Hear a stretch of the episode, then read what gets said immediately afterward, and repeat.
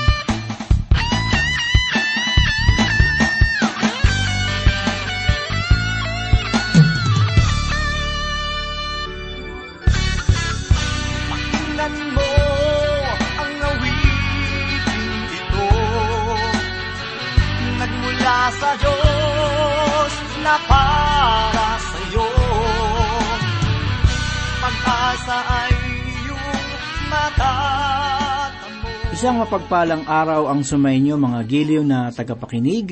Oras na naman upang tayo po ay magbulay-bulay ng salita ng Panginoon.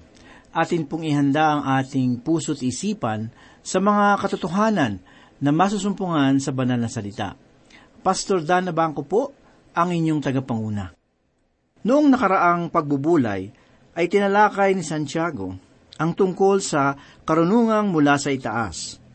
At sa susunod na mga talata ay matutunghayan natin ang tungkol sa karunungang makasanlibutan. Basahin po natin ang Santiago 3, talata 15. Hindi ito ang karunungang bumababa mula sa itaas, kundi makalupa, makalaman, may demonyo.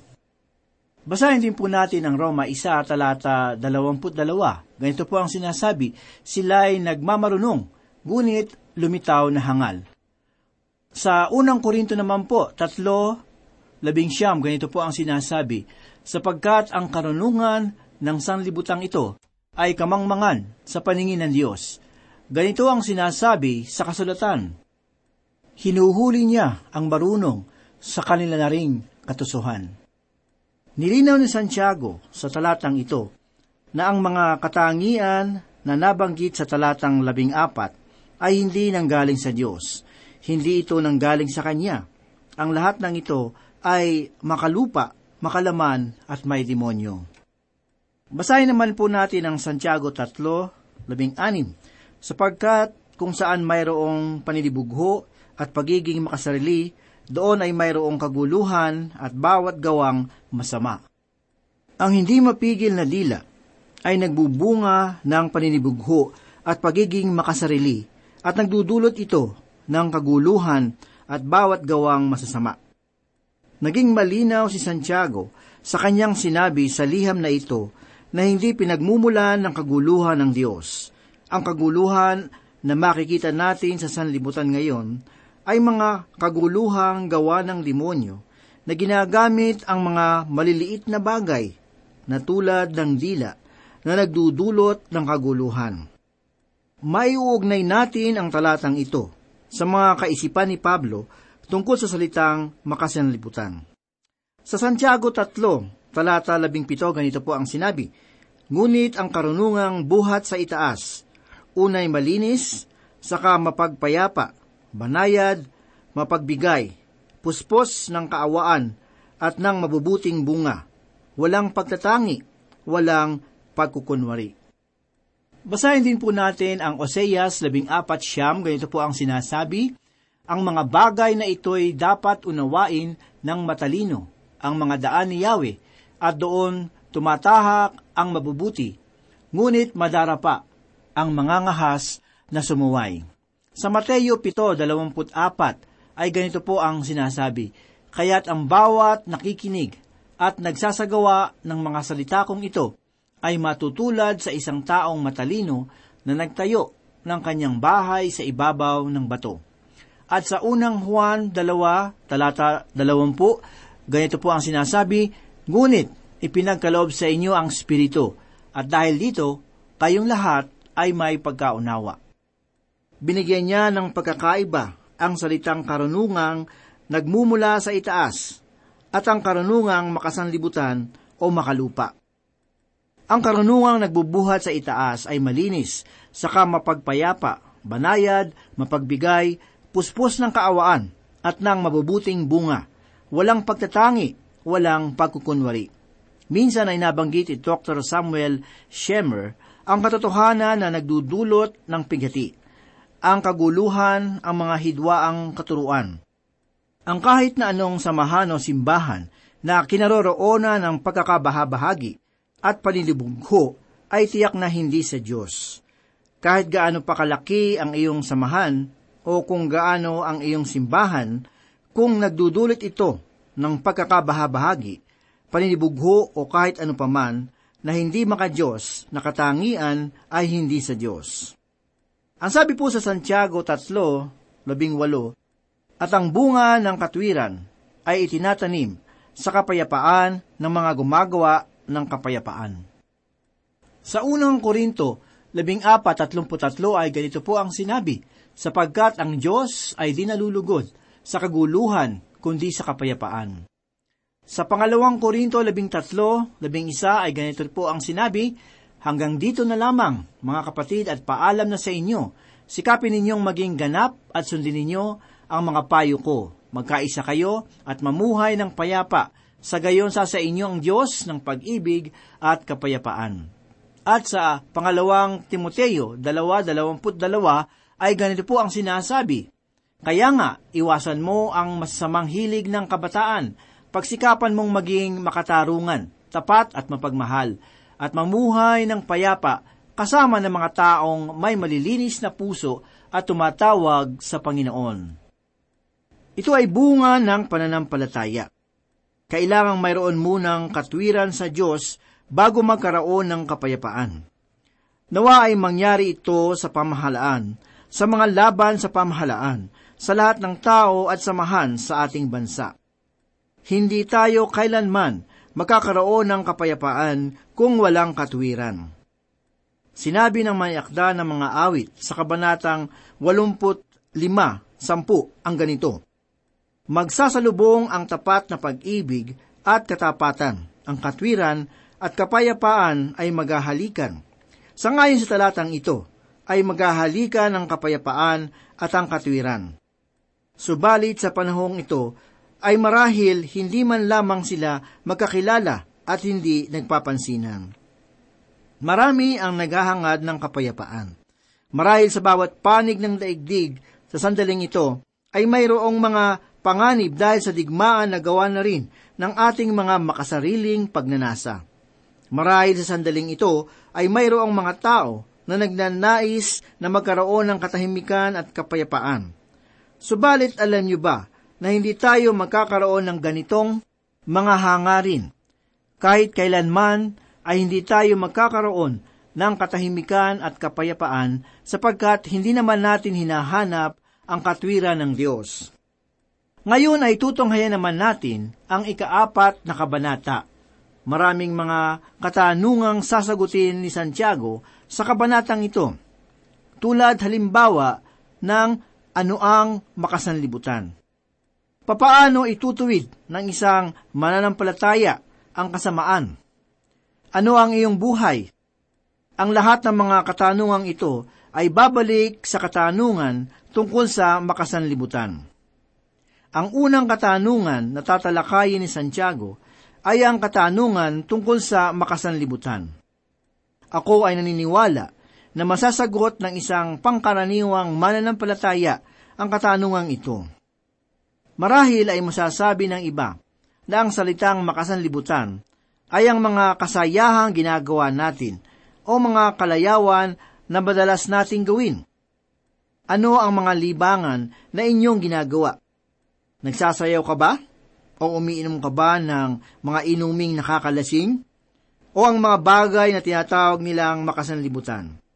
Subalit sinasabi ko sa inyo na hindi sasang-ayon si Santiago sa mga gawaing ganito. Mayroon namang mga nagsasabi na ang makasanlibutan ay ang mga taong gumagawa ng mga kasamaan.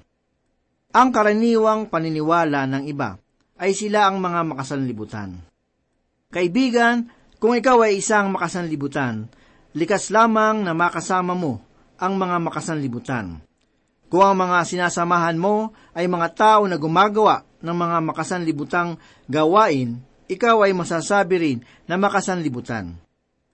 Kung ito ang iyong paniniwala, marahil ay hindi ka sasang-ayuna ni Santiago. Sinasabi rin ng iba na ang makasanlibutan ay ang uri ng iyong mga pananalita at pakikipag-usap.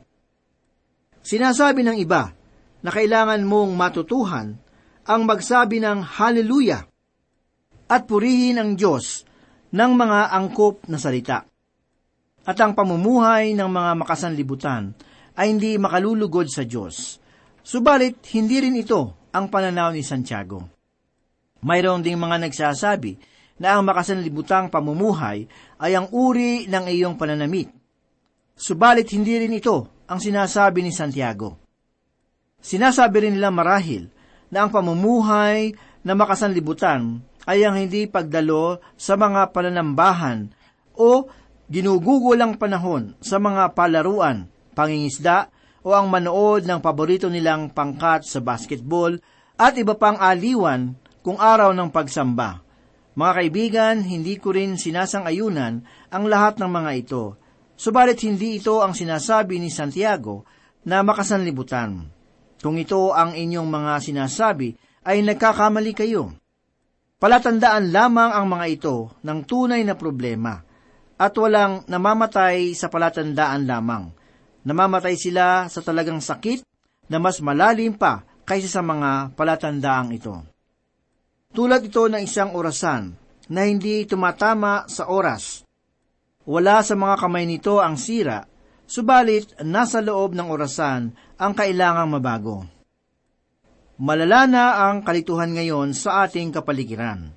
Mas labis na nagiging relihiyoso ang mga tao kaysa sa pagiging makadiyos. Patuloy na nawawala ang ating Panginoon sa isang larawan na kung saan siya dapat ang tampok o ang pangunahing tauhan. Ginagamit na rin ang relihiyon ngayon sa mga makasariling hangarin tulad ng politika at iba pa. Uulitin ko mga kaibigan, wala sa ginagawa natin ang salitang makasanlibutan, bagkos ay nasa loob ng ating puso. Ang mga ginagawa natin na labag sa kalooban ng Diyos ay sadyang mga palatandaan lamang ng mga laman ng ating mga puso. Walang madaling kasagutan sa katanungan tungkol sa gawang makasanlibutan. Subalit, hayaan natin na sagutin ni Santiago ang tanong tungkol sa katanungang ito. Ano nga ba ang salitang makasanlibutan? Sinasabi ni Santiago na ang makasanlibutan ay paninibugho, galit at inggit. Ito ay mga gawa ng laman. Kailangan nating balikan ang ikatlong kabanata upang makita ang kanyang mga nais tukuyin. Mababasa natin sa Santiago 3.13 ang ganito, Sino ang marunong at maunawain sa inyo? Ipakita niya sa pamamagitan ng mabuting pamumuhay ang kanyang mga gawa sa kaamuan ng karunungan. Ang bunga ng karunungan ay ang mga gawang kaamuan. At ito naman ang mababasa natin sa ikalabing pitong talata ng ikatlong kabanata na sinasabi, Ngunit ang karunungang buhat sa itaas, unay malinis, saka mapagpayapa, banayad, mapagbigay, puspos ng kaawaan, at ng mabubuting bunga, walang pagtatangi, walang pagkukunwari. Kung mayroong kaamuan, ay mayroong ding pagpapakumbaba. Kung mayroong pagpapakumbaba, ay mayroong pagpapasakop. Si Santiago sa tatlo labing anim ay ito naman ang kanyang pahayag, sapagkat kung saan may paninibugho at pagiging makasarili, doon ay mayroong kaguluhan at bawat gawang masama. Ito ang tunay na makasanlibutan, nagbunga ng mga hidwang pananampalataya, pagkakanya-kanya, pagkakabahabahagi, ang pagiging makasanlibutan sa ating panahon mayroong espiritu ng galit at paninibugho sa ating mga simbahan ngayon. At sangayon na rin sa ating mga nabasang talata ay makasanlibutan ang mga ganitong pag-uugali. Ano ba ang naibibigay ng paninibugho at pagkakaingit sa sanlibutan natin? Nagdudulot ito ng kaguluhan o masasamang gawa. Kung ito ang nasa ating isipan, mauunawaan natin kung ano ang mga tinatalakay ni Santiago sa ikaapat na kabanata. Sa Santiago 4, isa, ganito po ang sinasabi, Saan nagmumula ang mga digmaan at saan nagmumula ang mga pag-aaway sa inyo? Hindi ba sa inyong mga kalayawan na nakikipaglaban sa inyong mga sangkap? Ang digmaang tinutukoy ni Santiago sa talatang ito ay mayroong kinalaman sa digmaan ng mga bansa at ang mga pag-aaway naman na sinasabi niya ay ang mga away o hindi pagkakaunawaan na nangyayari sa mga individual o sa lipunan. At paminsan-minsan ay nakikita natin ito sa loob ng mga simbahan at sa mga tahanan. Ang pangkaraniwang dahilan ng away ay dahil sa mga pagnanasa, hindi lamang sa laman ng pagnanasa, kundi sa iba't ibang bahagi ng ating mga pagnanasang pisikal at kalayawan. Ayon sa Santiago 4, talata 2, ganito po ang sinasabi, Kung kayo'y naghahangad at kayo'y wala, kayo'y pumapatay at kayo'y nag-iimbot at kayo'y hindi nagkakamit. Kayo'y nag-aaway at nagdidigmaan, kayo'y wala sapagkat hindi kayo humihingi. Maliwanag pa sa sikat ng araw ang pagkakasabi ni Santiago tungkol sa mga makasariling hangarin na nagiging dahilan ng paglalaban-laban at pagpatay. Ang mga ito ay itinuturing na makasanlibutan at hindi makajos na pamamaraan. Ito ang bunga ng ating mga likas na pagkatao. Kailangan mabago ang isang tao sa pamamagitan ni Kristo at manahan sa Kanya ang Espiritu Santo. Ang mga tinutukoy ni Santiago sa talatang ito ay ang mga gawa ng sanglibutan. Kung ang Espiritu na makasanlibutan ay nasa loob ng simbahan, nagiging sanhi ito ng hindi mabuting samahan. Kaibigan, sa palagay mo ba ay magulo ang daigdig sa kasalukuyan? Walang pag-aalinlangan na magulo na. Subalit sa loob ng ating mga sambahan at sa loob ng mga puso, marahil ay mayroong ding kaguluhan. Hindi lamang sa malayo ang digmaan, kahit na sa mga pamahalaan ay mayroon ding mga kaguluhan at bangayan. Mayroong mga magkakapit bahay na hindi magkaunawaan. Sa mga tahanan man ay mayroon ding mga digmaan sa pagitan ng mga magkakapamilya. At kapag ang mga espiritong ito ay nasa sa ating mga puso, nadadamay ang mga gawain sa simbahan. Nagiging sanhi ng hindi pag-unlad ng gawain. Anuman ang ating mga nais at mga hinahangad ay hingin natin sa Panginoon sa pamamagitan ng panalangin. Manalig tayo at magtiwala sa Diyos ng pag-ibig na ito ay kanyang ipagkakaloob. Ano ang lunas ng makasanlibutang pag-iisip? Kapatid, ito ay panalangin. Kailangan natin ang manalig sa Diyos. Ito ang sinabi ni Juan sa aklat ng unang Juan 5, talata 4, sapagkat ang sinumang ipinanganak ng Diyos ay dumadaig sa sanlibutan, at ito ang tagumpay na dumadaig sa sanlibutan, ang ating pananampalataya. Ang sagot ay ang ating ganap na pananampalataya sa Diyos. Ang dumulog sa Kanya at sa pamamagitan ng pananalangin at ipagkatiwala sa Kanya ang lahat ng nasa loob ng ating puso. Kaibigan, kung nakita mo na mayroong kang mga paninibugho at galit sa iyong puso, hilingin mo na nilisin ng makapangyarihang dugo ni Jesus.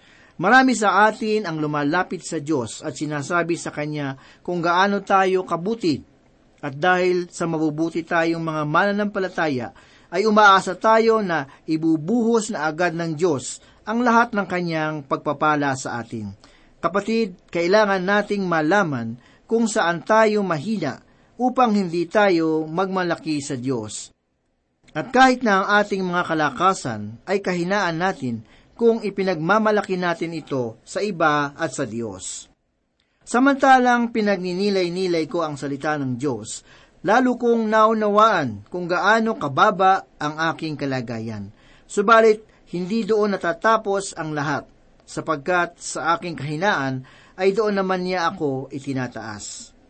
Ang tanging paraan upang maalis ang paninibugho, galit, at iba pang mga kalikuan sa ating buhay ay dumulog tayo sa ating Panginoong Hesus. Huwag kang lalapit sa kahit na sinuman sapagkat dadalhin lamang nila ang iyong kahinaan sa ibang lugar. Ang tanging paraan ay ang paglapit sa ating Panginoon. Sapagkat sinabi ng Panginoon sa Ebanghelyo ni Mateo, Kabanatang 11, talatang 28 ang ganito, Lumapit kayo sa akin, kayong lahat na nanlulupaypay at lubhang nabibigatan, at kayo'y bibigyan ko ng kapahingahan. Sinabi ni Santiago na ang tanging kasagutan ay ang ating pagdulog sa Panginoon sa pamamagitan ng pananalangin, subalit madalas nagiging makasarili ang ating mga panalangin. Sa Santiago 4.3 ay ganito po ang sinabi, Kayo'y humingi at hindi tumatanggap sapagkat humihingi kayo sa masamang dahilan upang gugulin ninyo ito sa inyong mga kalayawan. Kung humihiling tayo sa Diyos, ay hindi tayo tumatanggap, sapagkat ang mga hinihiling natin ay sa masamang dahilan at layunin. Sa Santiago 4, talata 4 ay ganito po ang sinasabi, Mga mga ngalunya, hindi ba ninyo nalalaman na ang pakikipagkaibigan sa sanlibutan ay pakikipag-away sa Diyos, Kaya't sinumang nagnanais na maging kaibigan ng sanlibutan ay nagiging kaaway ng Diyos. Dahil sa ating pakikiisa sa sanlibutan, upang maabot ang ating mga nais na abutin, ay tinatawag tayo ni Santiago na mga mga ngalunya. Ito ang pamamaraan ng sanlibutan.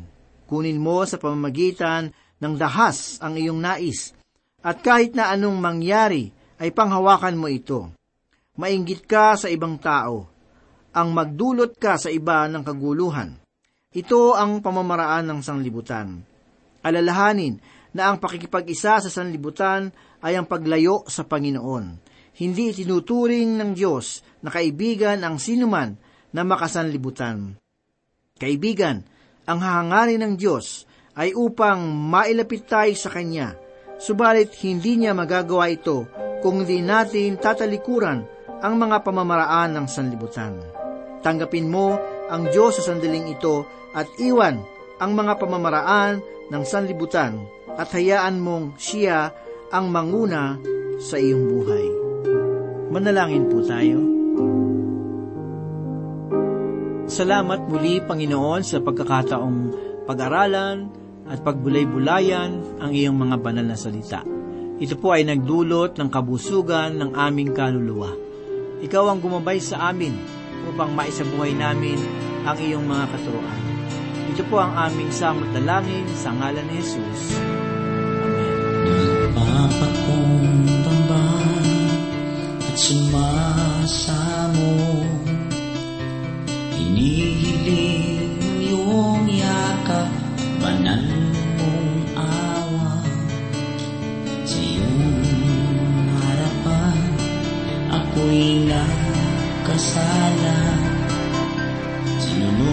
Pita ng laman At alok ng sanlibutan. Kay hirap talaga Ang buhay ng makasalanan. Galit, takot at pangamba Wala pang kapayapaan. Ngunit nang marinig Ang iyong mga salita Nagsisisit, nagbabalik. Ikaw, Jesus, ang kailangan Ko'y patawarin. Sa aking mga sala Inisip, ituwid sa mga mali kong nagawa. Buong pananalig Sa iyong mga salita. Kaligtas ay matatamo Bunga ng iyong biyaya. Ako'y patawarin Sa aking mga sala. Inisip, ituwid sa mga mali kong nagawa. Buong pananalig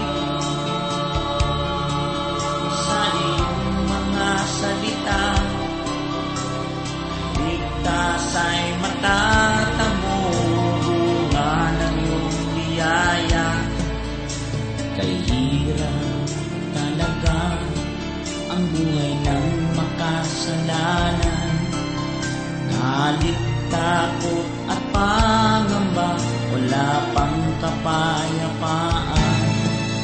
Ngunit nang marinig ang iyong mga salita Nagsisisit, nagbabalik Ikaw, Jesus, ang kailangan Ako'y patawarin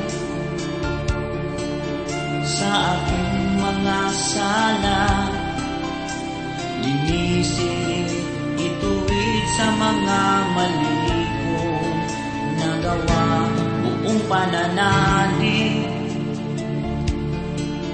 Sa iyong mga salita. Kaligtas ay matatamo. Bunga ng iyong biyaya. Salamat sa iyo Aking Panginoon.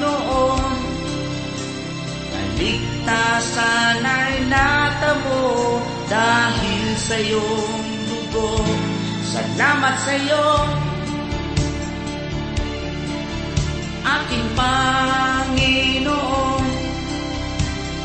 Tila ka sa buhay ko Ito aking tugon. Salamat sa iyo